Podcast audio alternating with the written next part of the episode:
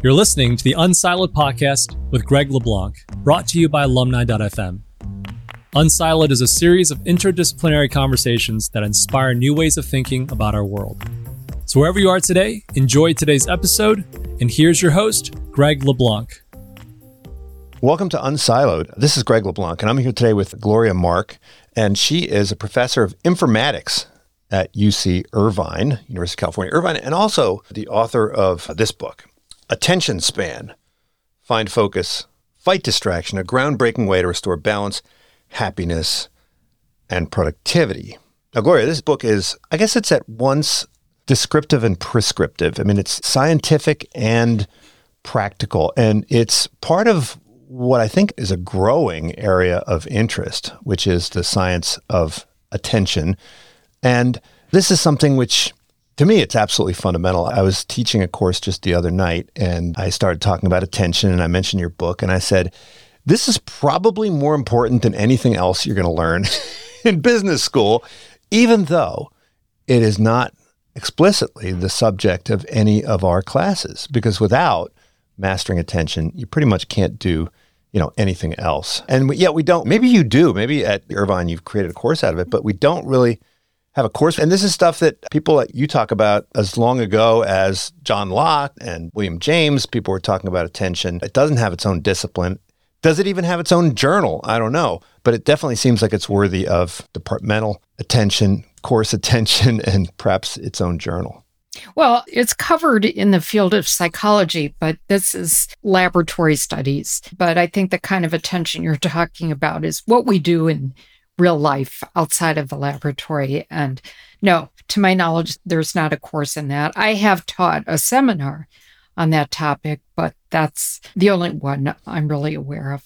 Well, maybe we can start with what is attention? Obviously, we're doing it all the time, right? I mean, we're engaged in it in various ways, but how is attention different from, say, consciousness or just theory of mind or thought? When we use the word attention, what are we talking about?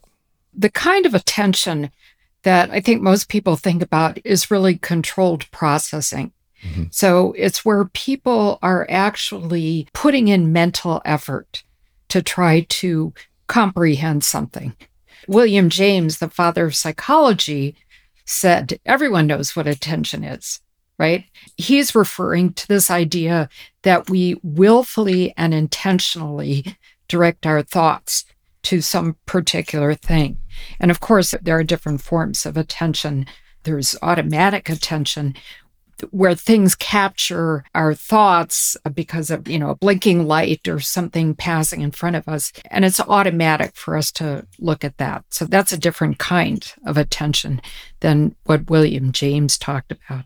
So, we could think of attention the same way we talk about choice. I think the conventional view of choice and decision-making is that it's something that you do intentionally. But there's a much broader view of decision-making where we even talk about animals making decisions and plants making decisions. And plants aren't thinking and intentional in the way we talk about it. So is attention just how we direct our attention, whether consciously or unconsciously? And is part of what you're trying to do maybe get us to be a little bit more intentional about what we're doing as opposed to, letting our focus of attention be dictated to us by external causes and external stimuli?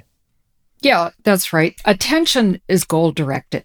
So it depends what our goal is. If our goal is that we want to finish a report, we direct our attention to that goal.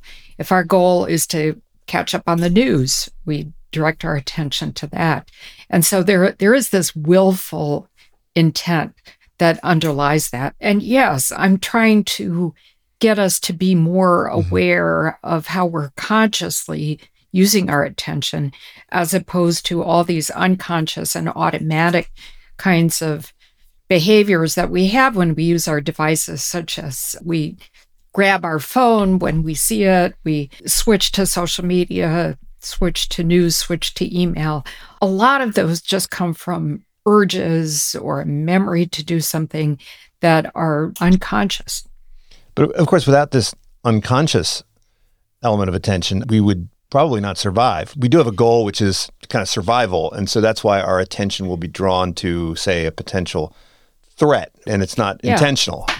Yeah, it's believed from an evolutionary perspective that automatic attention helped us survive. You know, when we think about hunters and gatherers, their goal was to look for food, but at the same time, they had to be cognizant of what was going on in the environment. And so some movement in the bushes might automatically capture their attention because they had to be on alert for danger signals of predators or other humans. Yeah, so there is believed to be an evolutionary basis for automatic attention.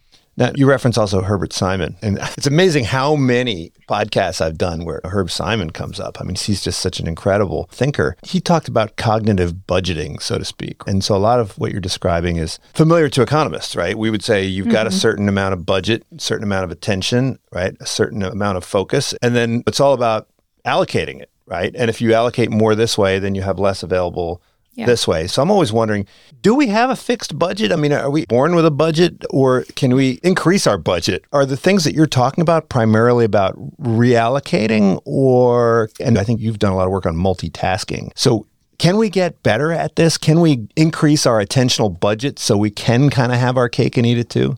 Yeah. So what you're talking about, Herb Simon talked about this idea of bounded rationality. So there's just so much that human beings can take in and process. The theory, and this is a long-time theory that goes back decades, is that humans have a limited set of attentional resources. And we have to allocate these, hopefully, efficiently. Now, there's things we do that can increase our resources. So if you have good quality sleep, you're going to start your day with a lot of attentional resources. Taking breaks helps us replenish. Goodness, going on a vacation, then we really come back and our tank of resources is full. But there's a lot of things we do that drain our resources. Long periods of sustained, focused attention can drain us. Switching our attention. It's like having a tank that leaks when we switch our attention because there is a switch cost involved. And so the mental resources that we actually need to do the task kind of start dripping away as we switch our attention. So that's not an efficient use of our resources. Now, this came up just the beginning of this quarter in my MBA program. We have these 2-hour-long classes. And when I first started teaching, we would just go straight through. And then about 10 years in, the students had started insisting on a 5-minute break in the middle of the 2-hour class. And so that kind of became the norm. And then this quarter, I was thinking, that's a huge, when you add it all up, right? I've got to shave out a good percentage of the teaching material in order to make this work. And so I was always wondering, what are the trade-offs there? Because on the one hand, studies show that having a break can give you better focus. But then there's these other studies that show that, you know, when you're distracted from the activity at hand, it takes 23 minutes to get back on track. That's actually my research. There you go, right? So it's all in my head somewhere. I've got source amnesia. But, you know, which is it? Am I losing my students and I've got to spend the next 20 minutes getting them back? Or am I actually recharging their batteries so that they can be better second half? Yeah, it's a better payoff for you in terms of delivering content of your lecture. It's a better experience for the students for them to take a break and allow their minds to refresh and replenish. Of course, I give lectures too, and I want to pack as much information as I can into these. But we have to realize that the experience for the students may not be what we as the people delivering the material want it to be. So it's really important to give students a chance to take a break. And I mean, this is the current thinking about lectures these days, is to try to mix things up. You lecture for a while, you have interactive experiences for students, you show some media, just kind of mix things up so that they can pay attention better. It's hard for students to pay attention for a 2-hour block. Well, I think part of your work is suggesting that the attentional resources of people have changed over time. And so while 50 minutes and then a break is now the norm, perhaps in a few years it's going to be 30 minutes and then 15 minutes and then 5 minutes. And, you know, when I read about Abraham Lincoln giving these 3-hour speeches or Stalin, well, I mean, he didn't have much of a choice. He had to pay attention to him. But, you know, going back to the ancient Greeks, people would speak for a lot longer periods of time. People would stay engaged for much longer periods of time. Is it just that they wanted to take breaks and weren't allowed to? Or is there something actually happening to people's capacity for concentrated and engaged attention? Yeah, I think we've been seeing a cultural shift. And, you know, certainly there used to be expectations that people would speak longer, that we would have longer stretches of content to take in. And now the cultural practice has changed, so things are delivered in shorter snippets. There's a lot behind this cultural shift. You know, one of the things I write about in the book is how this cultural shift is manifest in film and TV shot lengths. When film and TV first started out, shot lengths used to be a lot longer, and now they've shortened to an average of about 4 seconds. Mm-hmm. And you see this very clearly. If you're watching a film or TV, turn the audio off and you just see these shot lengths changing. It didn't used to be that way. Now, the question is the causality. What's causing it? We don't know, right? We don't know if film and TV shot lengths might be affecting our attention spans. We don't know. It could be that film, TV, and directors are influenced by their own short attention spans. It could be that they're designing it because they think this is what will grab our attention. We don't know the causality, but we do see these parallel trends. And of course, there's many reasons for this cultural shift, but social media, it constrains us to construct content in terms of short snippets and to consume content in terms of short snippets. So that's another kind of cultural practice that we've become accustomed to. YouTube videos are also designed with this intent that people have short attention spans. So delivering content in terms of cutting out ums and ohs and pauses so that you can pack more in so that you're not going to lose people if they have to watch a lengthy YouTube video. Well, we're going to do that with your audio on this podcast, just so you know. But look, I mean, human brains haven't changed, right, that much in a couple thousand years. And so you got to believe that if you went back and showed Marcus Aurelius some TikTok videos, or you plopped down a game of Tetris into ancient Greece, that, you know, it would find a lot of users. So, I mean, could it be just that what was driving this change in average length of a shot in film is that we now just have better editing technology, and that the people back in the 30s would have loved to have these rapid cuts, but the filmmakers didn't have the tools. They had to use actual film and scissors, and now you can push buttons. That's right. So there was a great innovation in editing software that enabled editors to be able to make cuts, to rearrange scenes in minutes, if not seconds, whereas previously it would take days. And like you said, people had to actually look at the film and find the place to cut. They had to use a special machine to do it. And now this can be done. People can try out different shots, so it can be done even spontaneously. That's a big factor for pushing these short shot lengths.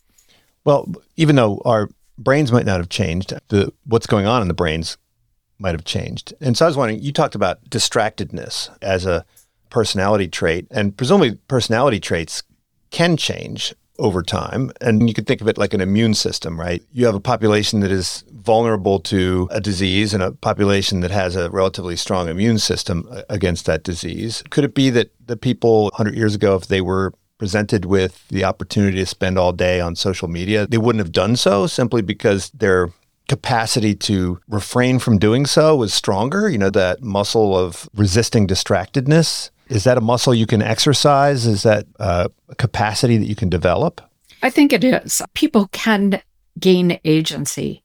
And we know that because people are able to control urges and self-regulate for substance abuse and cigarette smoking and diets. So people can change. You asked earlier about can personality change. The thinking about personality has gone back and forth, and Walter Mischel, who was a professor of mine at Columbia and who is known for his marshmallow studies, he argued that personality was contextual, so it changed with context. So it's more or less stable, but your context can actually modify the way your personality is exhibited. So I could be an extrovert among my friends, but if I'm in a group of stockbrokers, I might be an introvert, right? Mm-hmm. So the context is basically shaping the way my personality is expressed. But more or less, I would say someone who has good self-regulation skills to not eat dessert at a buffet probably has pretty good self-regulation skills to not be checking email or news or social media when they want to get work done. Yeah. And you talk about neuroergonomics. I had never heard this term before, but I thought it was a really cool idea. Could you talk about neuroergonomics? And you know how most offices now have ergonomics people, and you do like an ergonomics survey, and you look around your office and you diagnose it for ergonomic compatibility. What would a science of neuroergonomics look like? Yeah. So this uses unobtrusive types of sensors to track people's brain activity as they do work. And the goal of this is to measure their cognitive load.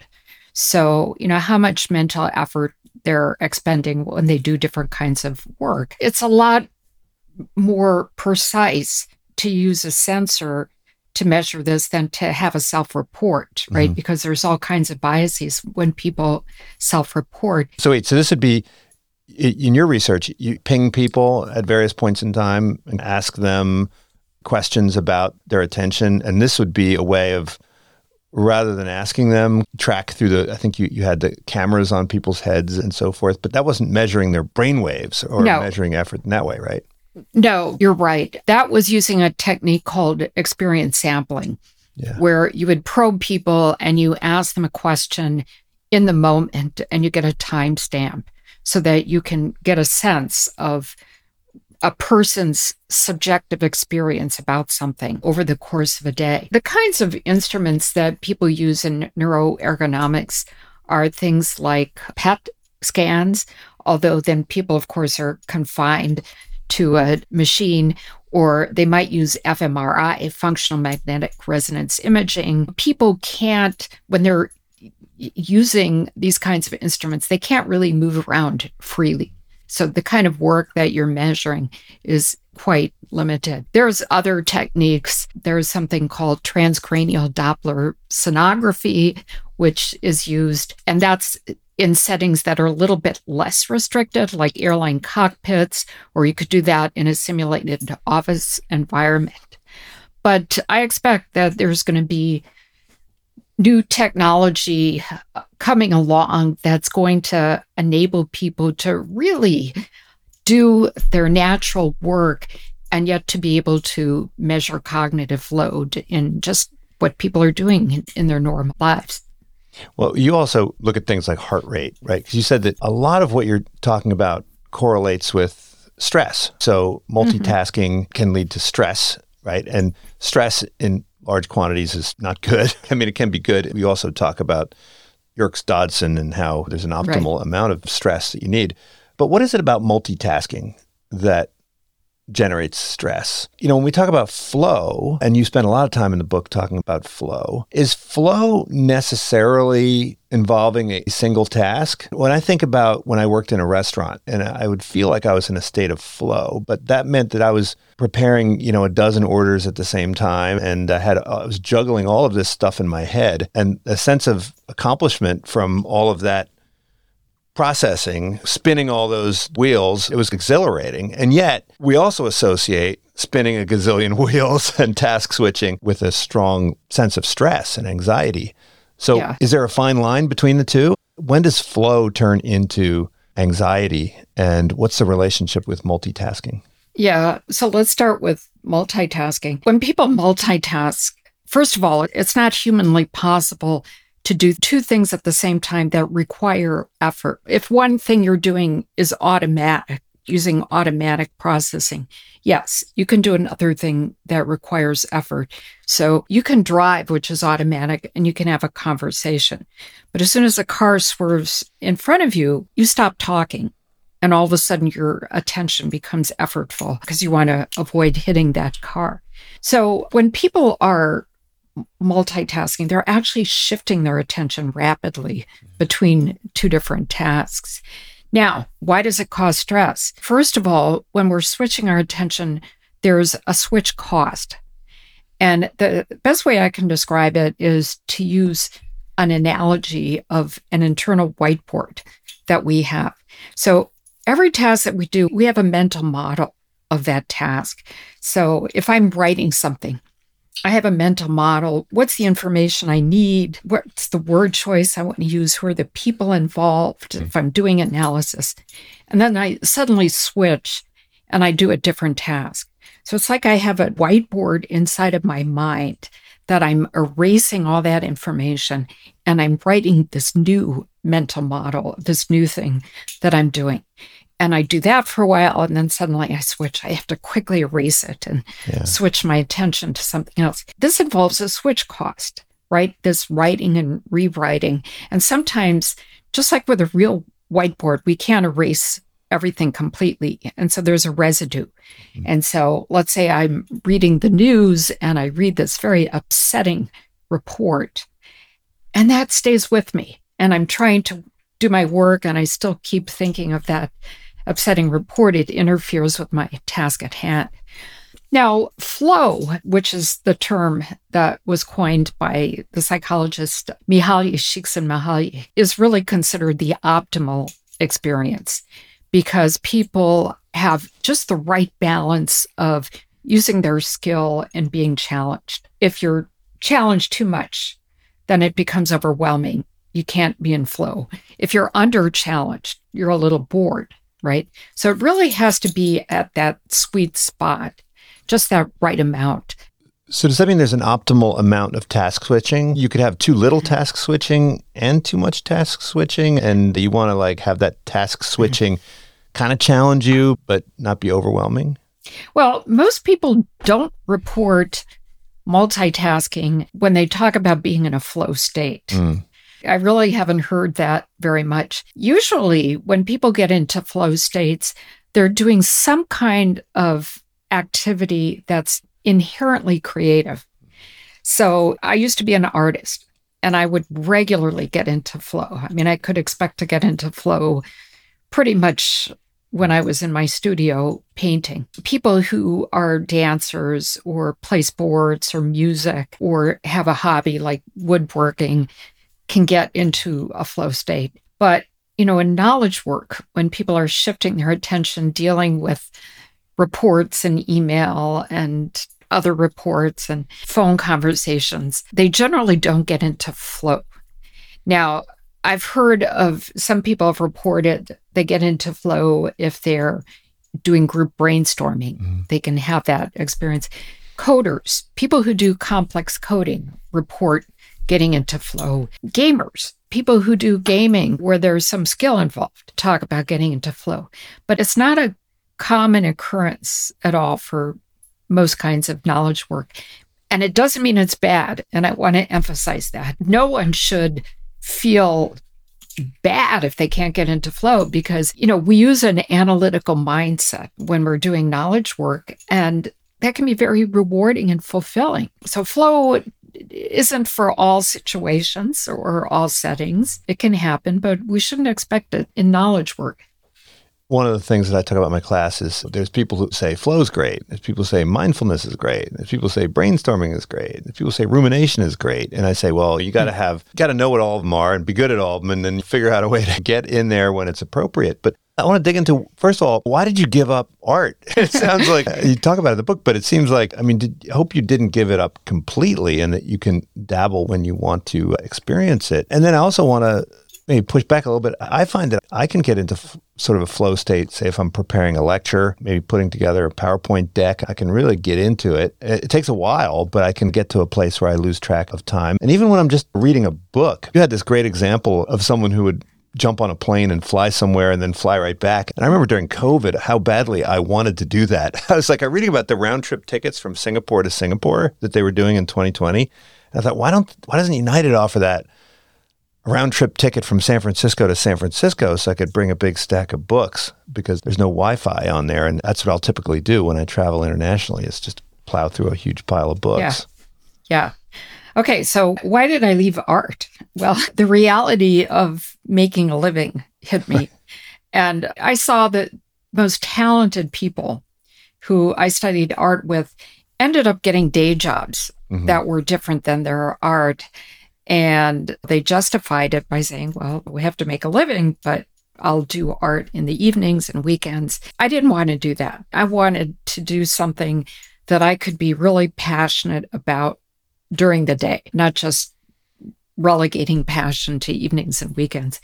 And I was good in math and science, and I thought there are other ways to be creative. Art is just, that's one medium that allows us to be creative, but we can be creative in science. We can be creative in a number of different areas, right? It doesn't just have to be art. Now, the idea of flow.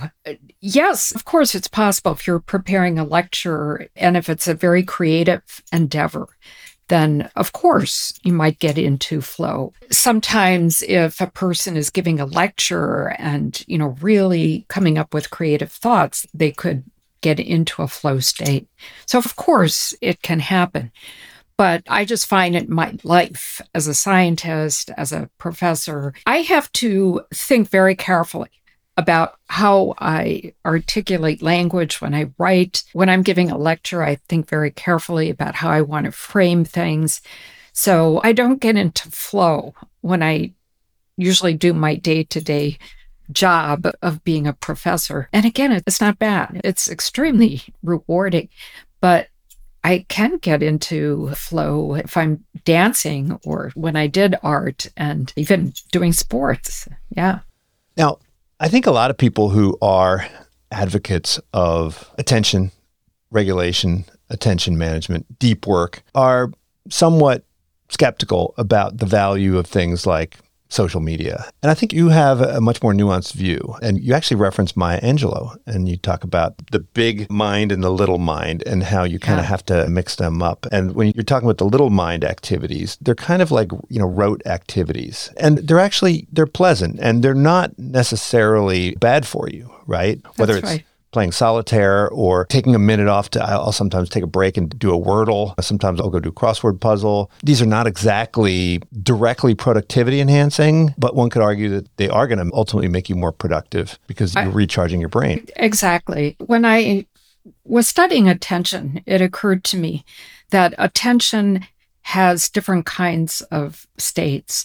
And, you know, there's this idea that people are either focused or unfocused. Mm-hmm. Focus is good, unfocus is bad. Let's try to push ourselves to be as focused for as long as possible. So when I was studying this, I realized that we can be engaged in something and challenged where we're using some kind of mental effort. And I call that a state of focus. We can also be very engaged in something without hardly any mental effort, like when we play solitaire, watching a Netflix show. I mean, there's all kinds of reasons.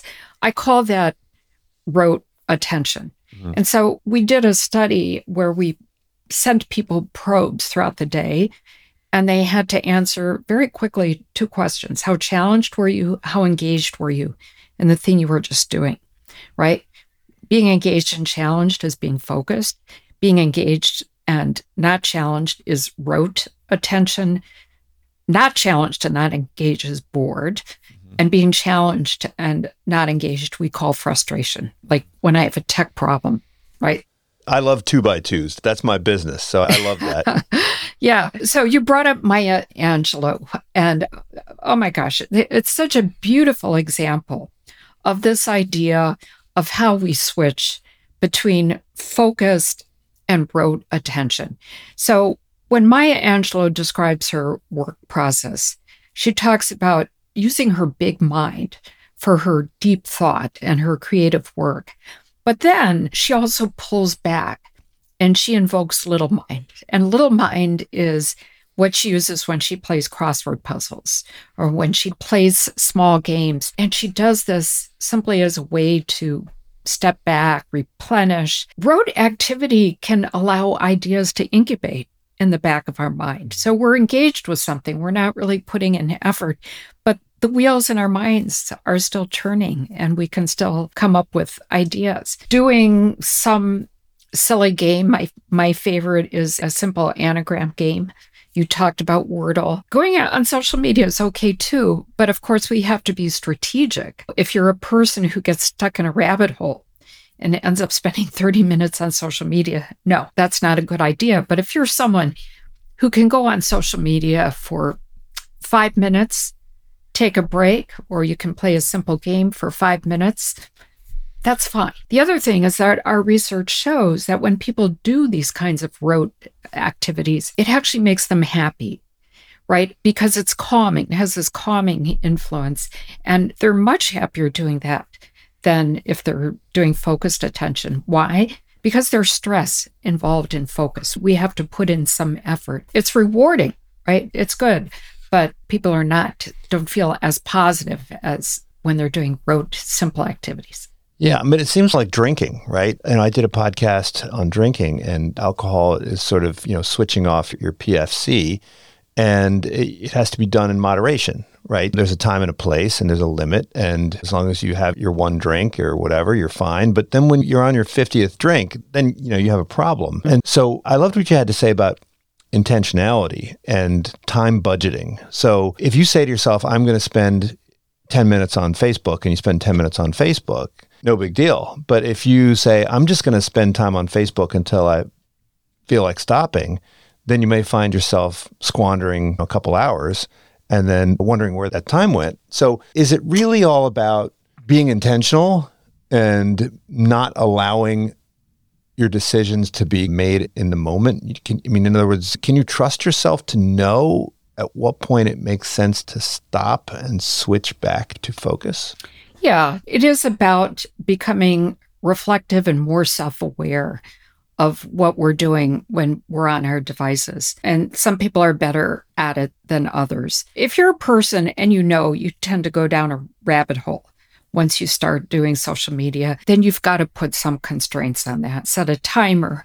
You talk about hooks. I love the idea of a hook. This is great. I use hooks. So if I just came out of a meeting and I'm pretty exhausted, I've got 5 minutes before my next meeting, sure, I will do some kind of rote activity. And the hook is that next meeting because I know I have to stop. Or if I'm on a subway or bus, right, and my stop comes up, that's the hook where I have to stop, or waiting room in a doctor's office, or whatever hook you want to devise for yourself. But ultimately, it is about being intentional with how we pay attention. And it's about gaining agency over what we do, because so many things we do are unconscious, are automatic. And being intentional means to take these unconscious actions and to raise them to a conscious awareness. And what we do, then we can be reflective and we can be intentional, and then we can gain agency over them. Yeah, I'm wondering if at one point we will have a QuickBooks for our time. I teach finance, so I always advise people, track every dollar that you spend so that at the end of the month, you can look and see where all your money went and ask yourself if it went to where you wanted it to go. Did you spend too much on this and too little on this? And then next month, you can try to adjust the dials. Well, when I ask people where did all their time go, I think most people don't really know, right? And so I think the first thing to do is start with awareness. And you talk about Albert Bandura. Now, here is someone that I never knew about. So one of the great things I like about reading books like yours is that you introduce the readers to giants in their field that they may not have known about. So he has sort of a bunch of steps to become a more intentional person. And one is awareness. That's the first step. So maybe just talk a bit about Bandura and then about these steps and how they might apply to agency. Yeah. So Albert Bandura was one of the great social psychologists. He actually passed away while I was writing the book. So I think it was 2021 when he passed away. And he was a pioneer in the area of self-efficacy. So how people can really gain agency over their behaviors, how a person could stop smoking if they want, or stop substance abuse, or change some kind of negative behavior. And he did talk about different steps that a person can take to gain agency. The first one is this notion of intentionality. What I've tried to do is to take Bandura's theory, and I've tried to formulate that into something practical that people can use when they're on their devices. And I have this idea that I call meta-awareness, which is being aware of what you're doing, of your actions as they're unfolding. So many things we do, we just don't pay attention to them. Grabbing our phone when we see it is an unconscious action. But we can learn to become more self-aware by probing ourselves. So I'm a professional observer of behavior. That's what I do when I do research. And if I'm observing someone, I'm always asking questions. Why did that person just do this action? Why did they switch screens? What's going on in their heads? I'm trying to understand that.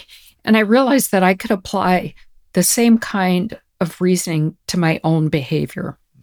And so when I have an urge that I want to check news, and I'm a news junkie, I can probe myself, why do I have this urge to do that? It's usually because I'm bored or because I'm procrastinating. I just don't want to work on this thing right now. But it helps me become reflective and understand, okay, what do I need to do to make this less boring or to not procrastinate? Or I might probe myself and discover that I'm exhausted and that I really need a break, which is really important. Or if I do take a short break and say I'm reading the news, I can probe myself, does this still have value for me? And usually, I might read the first paragraph of a news article, I get the gist of it. And then after that, I realize, I probe myself, it's not providing me additional value. It's just a marginal return. So then it's time to get back to work. So that's the first step. Another step that we can think about is practicing forethought. Now, Bandura had a much wider time frame in view in practicing forethought. He was thinking about how current decisions that we make might affect us in the future. So I think a good time frame to think about when we use our devices is imagining how our current actions will affect our future selves, maybe later in the day, like 7 p.m., 10 p.m. And so if I have a deadline that I have to work on, say a paper deadline, and I know I'm someone that can get hooked on social media and go into a rabbit hole, I can visualize what I want my end of the day to look like. I want to be relaxing. I want to be feeling fulfilled and rewarded and watching my favorite show, reading my favorite book. And that visualization is powerful enough to keep me on track. So forethought is another very practical thing that can be done. It's like, look, if you know you're going to go to the woods, then you put the anti-poison ivy stuff on or whatever, the anti-mosquito stuff. So if you know that you're going to be vulnerable to distraction, then you need to brace yourself for that and presumably do whatever you can to remove the distraction by shutting the device off or putting it in a container or placing it far away from you or whatever. That's sort of a meta-control. It's almost like acting paternalistically towards yourself. That's right. And Bandura's third property is self-regulation. And for this, people might need a little bit of help. And so the obvious thing is turn off notifications, use ad blockers, get rid of all possible distractors that you're susceptible to. If you're susceptible to going on social media, take that app and bury it deep into a folder so that you're creating friction for getting to it. So it's not so easy. If you're someone who's so susceptible to checking your phone, leave your phone in another room or lock it in a drawer. So our self-regulation skills can use support, a bit of scaffolding, unless you're a person who's born lucky with a trait of really strong self-regulation, in which case then it's very easy for you. Now, can't you also architect your environment to facilitate things like multitasking? The example used of the whiteboard, it drives me nuts sometimes when people will say, hey, have you done that thing yet, right, through an email? When if they presented me with a link to the current state of the job, then I could get up to speed very quickly. Or if you have that information and its current unfinished state architected in a way that you can see immediately where you need to resume, then you don't have to do as much reorientation. So, are there ways that you can organize your workflow and the workflow of your teammates so that the frictions associated with multitasking are reduced? Yeah, absolutely. And that's such an excellent point. Here's a good example. If you have an urge to check news, the simplest thing is don't switch your screen. Mm-hmm. Don't expect that you're going to switch your screen, go on a news site, and then if you're a person with poor self-regulation, don't expect you'll easily be able to come back. Have some restraint and don't even switch your screen. Close browser tabs. Browser tabs are visual cues that just entice us and lure us to go to different sites. Change your screen environment. Hide things, like I mentioned, hiding social media apps or any other kind of app that you might be tempted to use. Restructure your environment, even your physical environment. If you have a magazine next to you, of course, you're going to be tempted to pick up that magazine and read it. So hide it. Clean your plate so that you have this environment that's conducive for working and that you've just got your work in front of you on the screen. Yeah, I used to always have to go to a library or to an office if I wanted to read a book. Of course, I've had to learn how to read books in other environments, but it's never quite the same as being in a library. You mentioned this term, psychological homeostasis.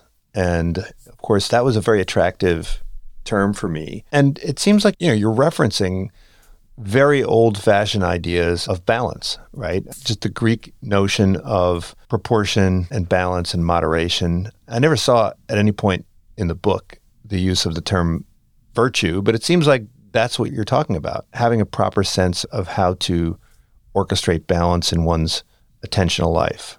That's right. Psychological homeostasis. That term has been around for a while. It's not been used referring to our digital world. There's also this notion of physical homeostasis in the body, where different systems in the body are well balanced. When I talk about psychological balance, I'm actually talking about not being overly stressed, but just having enough stress or arousal that enables us to do our work.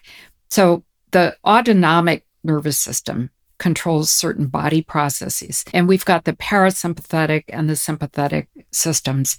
And the parasympathetic system regulates what's called the rest and digest functions. The sympathetic system, this is the one that regulates the fight or flight reaction. If we think back from an evolutionary perspective, the bear is chasing you and you've got this choice. Do I stay and fight it or do I run? And this basically is what explains when our heart rate increases and we experience stress. And when we're multitasking, we're switching our attention, the sympathetic nervous system comes into play, right? And it dominates and it's creating stress. And so we need to think about what we can do, how we can change our actions so that the parasympathetic system, the rest and digest system, has a chance to act. And one of the main points that I've tried to express in the book is that I'd like to reframe our thinking about how we use technology so that we really put well-being first. And technology has been designed to enhance our capabilities as humans, and it certainly does, right? We can produce information faster, more information. We have access to more information and people. I loved your discussion of Vannevar Bush and the Memex and how hyperlinks came about. It was a really nice story. Yeah. Let's think, instead of pushing ourselves to the limits, which is what the current narrative is, let's use technology, be as productive as possible. Let's think about maintaining a balance, a psychological balance, positive well-being, because if we're positive, we will be productive. And there's a psychological theory called the broaden and build theory, which shows that when people are positive, they have a wider repertoire of actions that they can do. They can make better choices, right? And we can be more creative. That's also been shown. And so, let's not put the cart before the horse, but let's think about maintaining well-being that gives us the resources and the energy so that we can be productive. Well, so I'm guessing there's evidence to suggest that the degree to which people are in fight or flight mode is higher maybe now than it has been in the past. I haven't seen any real data on this, but there seems to be some consensus around this. And this kind of has puzzled me because when you read about, say, hunter and gatherers who would stage a raid on the neighboring tribe and surprise them all at night and attack them and everybody's asleep in their beds. And yet all the people, I know tons of people in 21st century America who have trouble sleeping. And I'm trying to figure out why would you have trouble sleeping? No one is going to, maybe in some parts of the country, but nobody in Palo Alto is going to jump in your window and kill you. So why are you in fight or flight? Why are you waking up in 4 a.m. and you can't sleep? Is there evidence to suggest that the kinds of media that people are exposed to, the continual assault of alerts and notifications and distractions, is that leading to a sort of perpetual stress on state of mind, even though these things aren't threats in any real sense? Well, people are experiencing acute stress, right? When we're switching our attention so rapidly, there's periods of acute stress, and acute stress can become chronic stress when you experience it regularly. The other thing that's different from hunter and gatherer times is that people are a lot more sedentary. And in fact, we did a study in 2019. We looked at 750 people across the whole U.S. for a year. We tracked them with sensors and found that during the workday, people spend 90% of their day sedentary. So it's not just that they're switching their attention and experiencing all this acute stress, but they're also sedentary. And so they're not working off the stress. And I know because I'm a regular exerciser, that's such a great way to work off stress. So there's a lot of reasons. The scope of work has expanded. People have a lot more responsibilities. We're inundated with email and electronic communications. People don't detach from work. That's a big factor in stress and affecting sleep, is that we end the workday and at least we come home from our workplace, but our workday doesn't end until the time we go to sleep. Well, I always tell my MBA students that the reason why you get an MBA is to become more effective human beings, right? So that you can actually make a bigger impact and achieve more of your goals. And I think that a big important part of that is managing attentional resources. And so should we have a course that anyone who's trying to do anything practical in the world, should we have attentional gymnasiums? We go to the gym to bolster our physical fitness. Will we have chains of attentional gyms that we can send people to kind of help them develop this attentional muscle? Yes, the short answer is yes, we should. And people don't need to go to a gymnasium to do it. Reading books, having an exercise of reading a book every day, being offline is such a great way to exercise our attention muscles. So there's a lot of things we could do. I would love it, especially for young people, if they could have the experience of building their attentional muscles, because it's a lifelong skill. And attention is really the currency of our time. And we can't perform well unless we have good attention. Yeah, I'm all for exercising our attention, improving it. Yeah, I have a friend who says all he wants is the freedom to do what he wants when he wants. And it seems to me that if he's not being intentional about how he's spending his time in a very planned way, then he's just opening himself up to be controlled by others and have his attentional resources diverted by people with other agendas. So agency is critical. Well, it is, absolutely. Not necessarily if a person doesn't have to worry about making a living, and they really can decide where they want to pay attention, then that person certainly can do that.